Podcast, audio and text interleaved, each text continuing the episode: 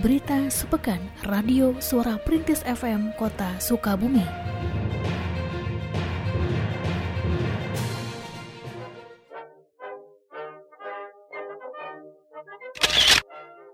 Mengangkat kekayaan sejarah Sukabumi, Yayasan Dapuran Kipahare menyelenggarakan walking tour wisata heritage di kawasan Pecinan, Kota Sukabumi pada hari Minggu, 14 Maret 2021. Kegiatan walking tour tersebut diawali dengan mengikuti kegiatan donor darah yang dilaksanakan oleh Perhimpunan Inti bersama komunitas lainnya.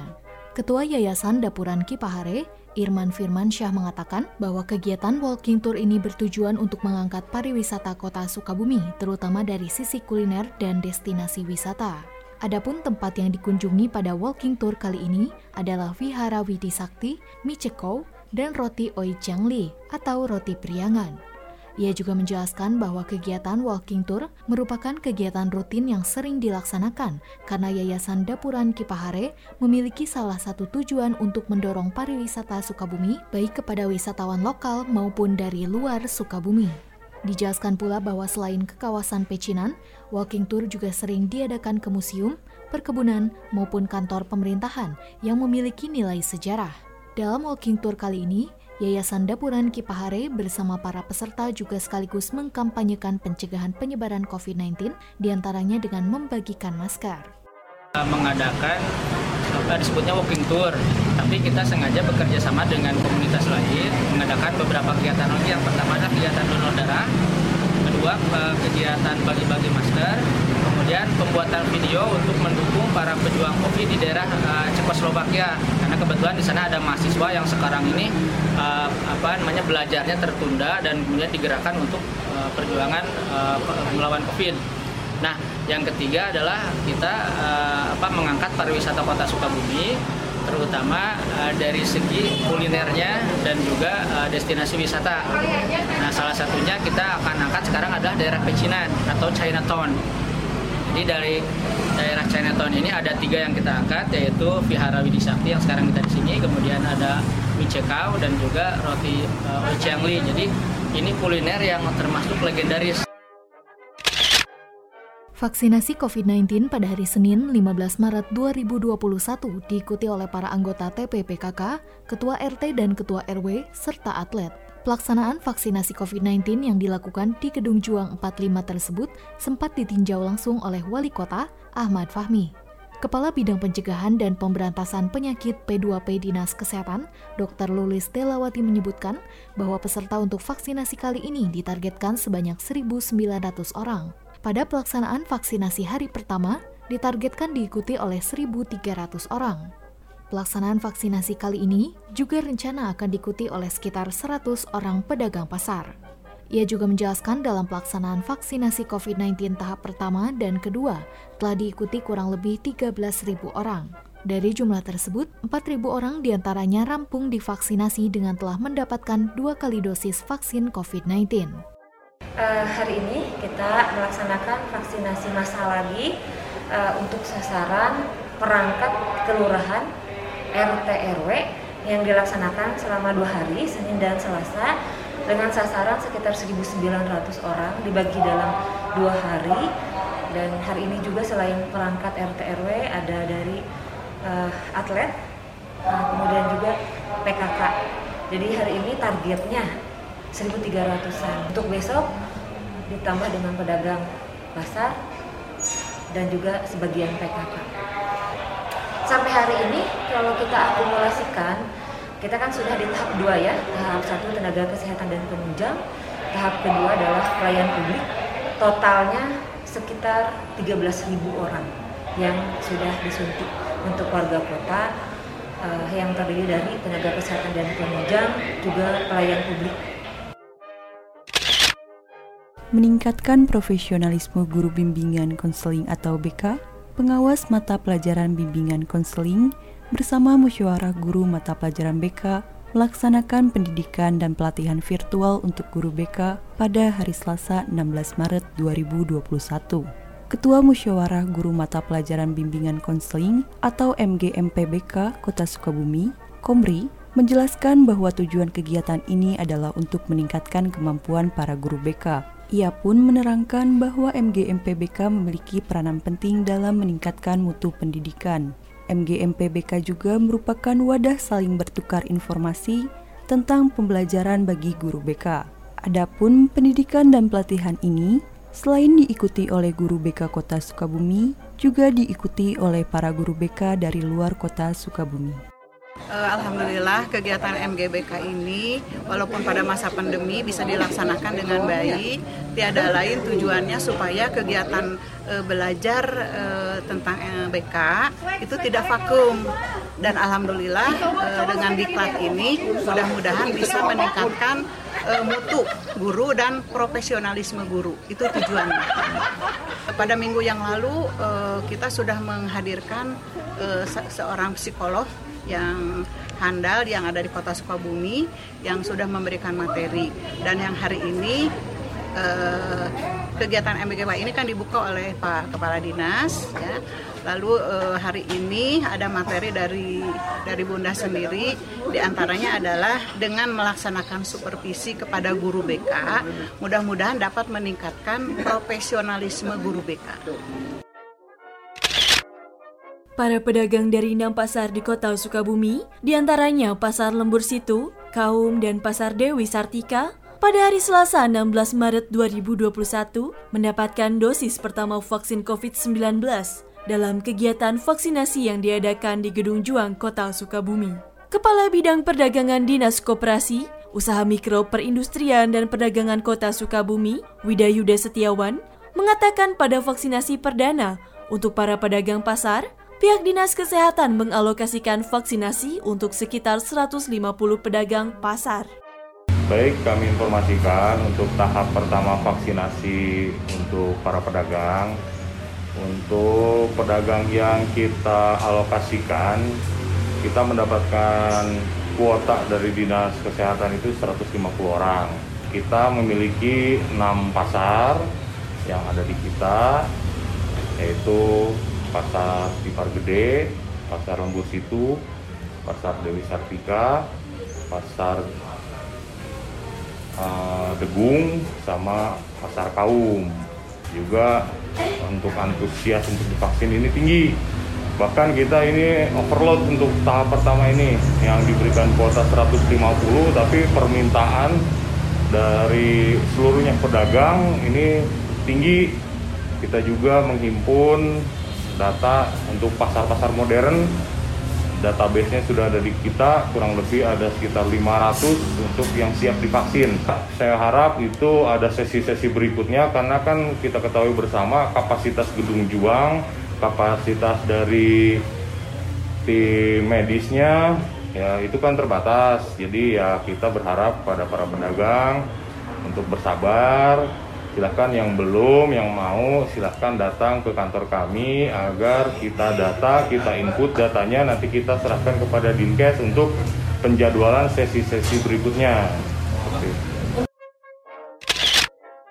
Wali Kota Sukabumi Ahmad Fahmi meninjau pelaksanaan vaksinasi COVID-19 di Gedung Juang 45 Kota Sukabumi pada hari Rabu 17 Maret 2021. Pada kesempatan tersebut, Wali kota juga sekaligus merayakan HUT Persatuan Perawat Nasional Indonesia atau PPNI bersama para tenaga kesehatan yang tengah melakukan vaksinasi COVID-19. Dalam keterangan persnya seusai melakukan peninjauan, Wali Kota mengatakan bahwa untuk menyukseskan vaksinasi COVID-19, edukasi kepada masyarakat terus dilaksanakan dengan melibatkan setiap satuan kerja perangkat daerah atau SKPD. Pemerintah pusat bahwa kita membuka beberapa posko di antaranya melibatkan beberapa rumah sakit yang ada di wilayah Kota Sukabumi. Kemudian yang kedua, kita lakukan terus-menerus edukasi dan sosialisasi kepada masyarakat melalui SKPD yang terkait. Sebagai contoh, untuk para pedagang, maka kami melibatkan dan leading sektornya menjadi Dinas Kumindak, di mana mereka melakukan pendataan para pedagang. Jadi Eh, kita lakukan berdasarkan SKPD yang menjadi leading sektornya masing-masing. rencana jemput bola atau seperti apa? Jemput bola, pendataan kita lakukan langsung ke lapangan karena kita juga ingin memastikan yang mendapatkan vaksinasi adalah memang pedagang. Jadi jangan sampai ada yang masuk masuk mengatasnamakan elemen terkait. Kita berharap sebelum Ramadan ini sudah bisa kita tuntaskan, ya. Itu harapan kita. Kemudian juga tentunya ini perlu didukung oleh berbagai elemen, termasuk juga oleh warga masyarakat. Kalau ke apa, kalau distribusi vaksin dari Jawa Barat sendiri terlambat atau seperti apa kan? Dibilang terlambat tidak, ya. Ada memang mencukupi sesuai dengan tahapan-tahapan yang akan kita lakukan. Berarti masih ada akan ada pengiriman eh, pendistribusian vaksinasi? Ya, iyalah jumlah warga Kota Sukabumi kan 360-an ribu. Ya, sedangkan sekarang yang baru divaksinkan belum seluruhnya yang tervaksinasi. Gitu. Pasti nanti pengiriman-pengiriman lanjutan akan dilakukan. Upaya penipuan dengan menggunakan akun palsu yang mengatasnamakan pejabat publik kembali terjadi di kota Sukabumi. Sebuah akun palsu yang mengatasnamakan wakil wali kota Sukabumi beredar di media sosial Facebook. Keberadaan akun palsu tersebut dilaporkan melalui Twitter resmi pemerintah kota Sukabumi oleh seorang warga yang hampir menjadi korban penipuan. Dalam modus penipuannya, akun palsu tersebut mencari korban diawali dengan mengajak bertukar pesan melalui Facebook – dalam pesan tersebut, calon korban diajak untuk mengalihkan pembicaraan ke aplikasi WhatsApp, tetapi diawali dengan permintaan agar calon korban menerima SMS yang berisikan 6 kode. Melihat kepada kasus-kasus penipuan dengan modus serupa, upaya penipuan ini ditenggarai berujung pada pembajakan aplikasi WhatsApp korban. Dinas Komunikasi dan Informatika Kota Sukabumi melalui Kepala Bidang Informasi dan Komunikasi Publik Tantan Sontani menyatakan, bahwa pihaknya telah menyebarkan pengumuman mengenai akun palsu tersebut melalui media sosial setelah mempelajari aduan warga melalui Twitter. Kemudian ia juga menghimbau kepada masyarakat untuk waspada dan hati-hati agar terhindar dari upaya penipuan di media sosial. Dengan ini saya menghimbau kepada masyarakat kota Sukabumi khususnya untuk lebih berhati-hati dalam bermedia sosial. Karena sekarang banyak akun-akun abal yang mengatasnamakan pejabat pemerintah daerah Kota Sukabumi maupun pejabat-pejabat lainnya. Salah satu cirinya adalah biasanya mereka mengajak berteman, menanyakan nomor handphone, ataupun menanyakan biasanya ujung-ujungnya menanyakan 6 kode SMS. Sekali lagi, apabila ada yang seperti itu, untuk lebih berhati-hati, melihat kembali apakah betul itu akun atau kalau masih ragu silakan hubungi Dinas Komunikasi dan Informatika Kota Sukabumi atau melalui media sosial yang kita kelola baik itu Instagram, baik di Twitter, YouTube maupun web kami sukabumi-kota.id. Masyarakat RW 5 Kelurahan Karamat Kecamatan Gunung Puyuh membudidayakan ikan tawar berupa ikan mas dan ikan nila menggunakan keramba dengan panjang 32 meter memanfaatkan aliran sungai di sekitar lingkungannya. Keramba ini dibangun sejak beberapa bulan lalu dengan swadaya masyarakat. Ketua RW 5, Solihin menjelaskan bahwa pembuatan keramba di aliran sungai tersebut bertujuan untuk meningkatkan perekonomian masyarakat. Dijelaskannya bahwa saat ini terdapat 16 keramba dengan ukuran 3 kali 2 meter. Ia mengharapkan dukungan dari berbagai pihak terkait usaha budidaya tersebut, di antaranya dalam penyediaan bibit ikan. Ini ide dari warga sendiri Pak, jadi di samping kita memperdayakan warga, juga e, menguntungkan untuk warga yang e, apa yang belum bekerja juga Pak. Jadi punya aktivitas, jadi di samping kita memperindah jalan, juga warga punya penghasilan nanti ke depannya. Begitu Pak. Wah. Untuk masalah dana ini uh, total pure murni dari swadaya masyarakat, ya. gitu. Tidak ada bantuan dari pihak mana pun. Jadi untuk kerja baik baik itu dalam pembuatannya ataupun dari dananya juga. Hmm. Gitu. Yang keramba ini kurang lebih 3 meter. Oh per keramba itu ya. kurang lebih 2,4 2,4 per keramba. Hmm. Untuk harapan hmm. uh, saya berharap warga kita yang di sini bisa meningkatkan perekonomian di wilayah itu sendiri gitu.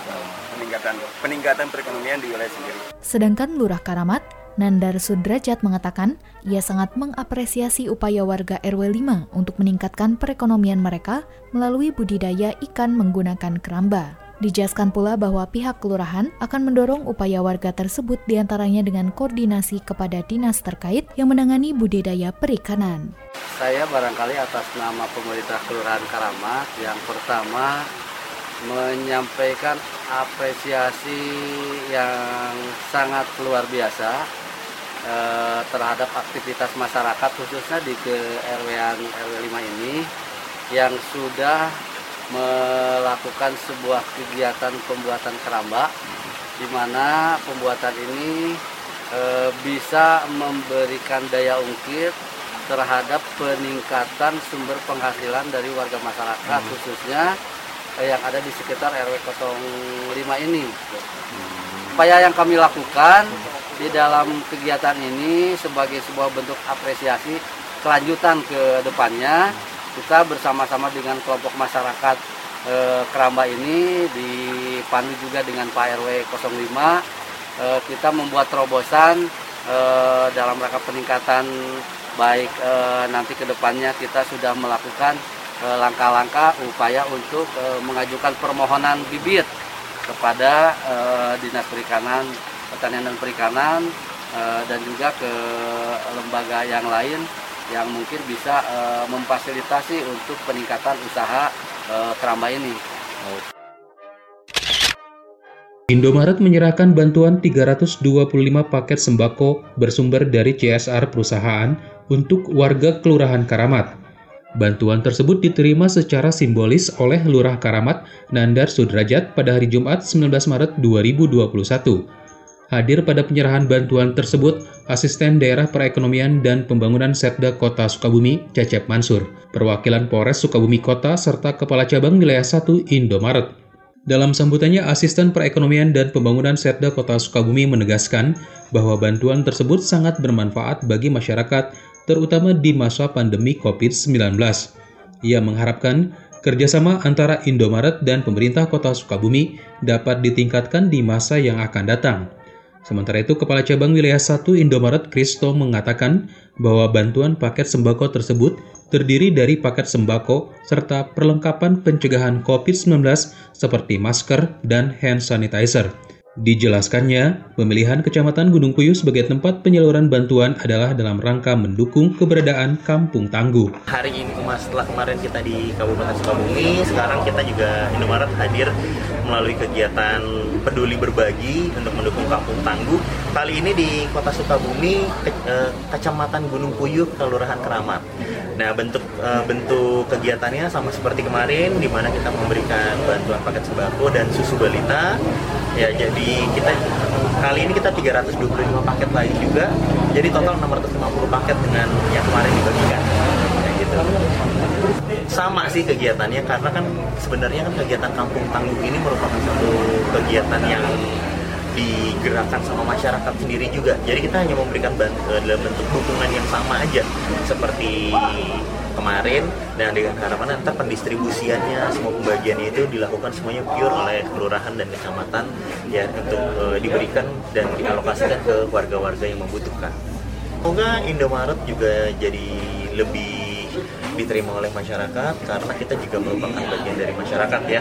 Nah ini semua sebenarnya juga bentuk tanggung jawab moral kesetiakawanan kita terhadap masyarakat yang sudah selama ini menjadi konsumen setia kita Nah, dengan harapannya supaya mereka juga ayo sama-sama e, bertahan sama mau berjuang dalam kondisi yang sulit seperti ini. Dan harapannya juga Indomaret juga kan selama ini berharap bertumbuh dan berkembang bersama masyarakat dan konsumen kita. Seperti itu.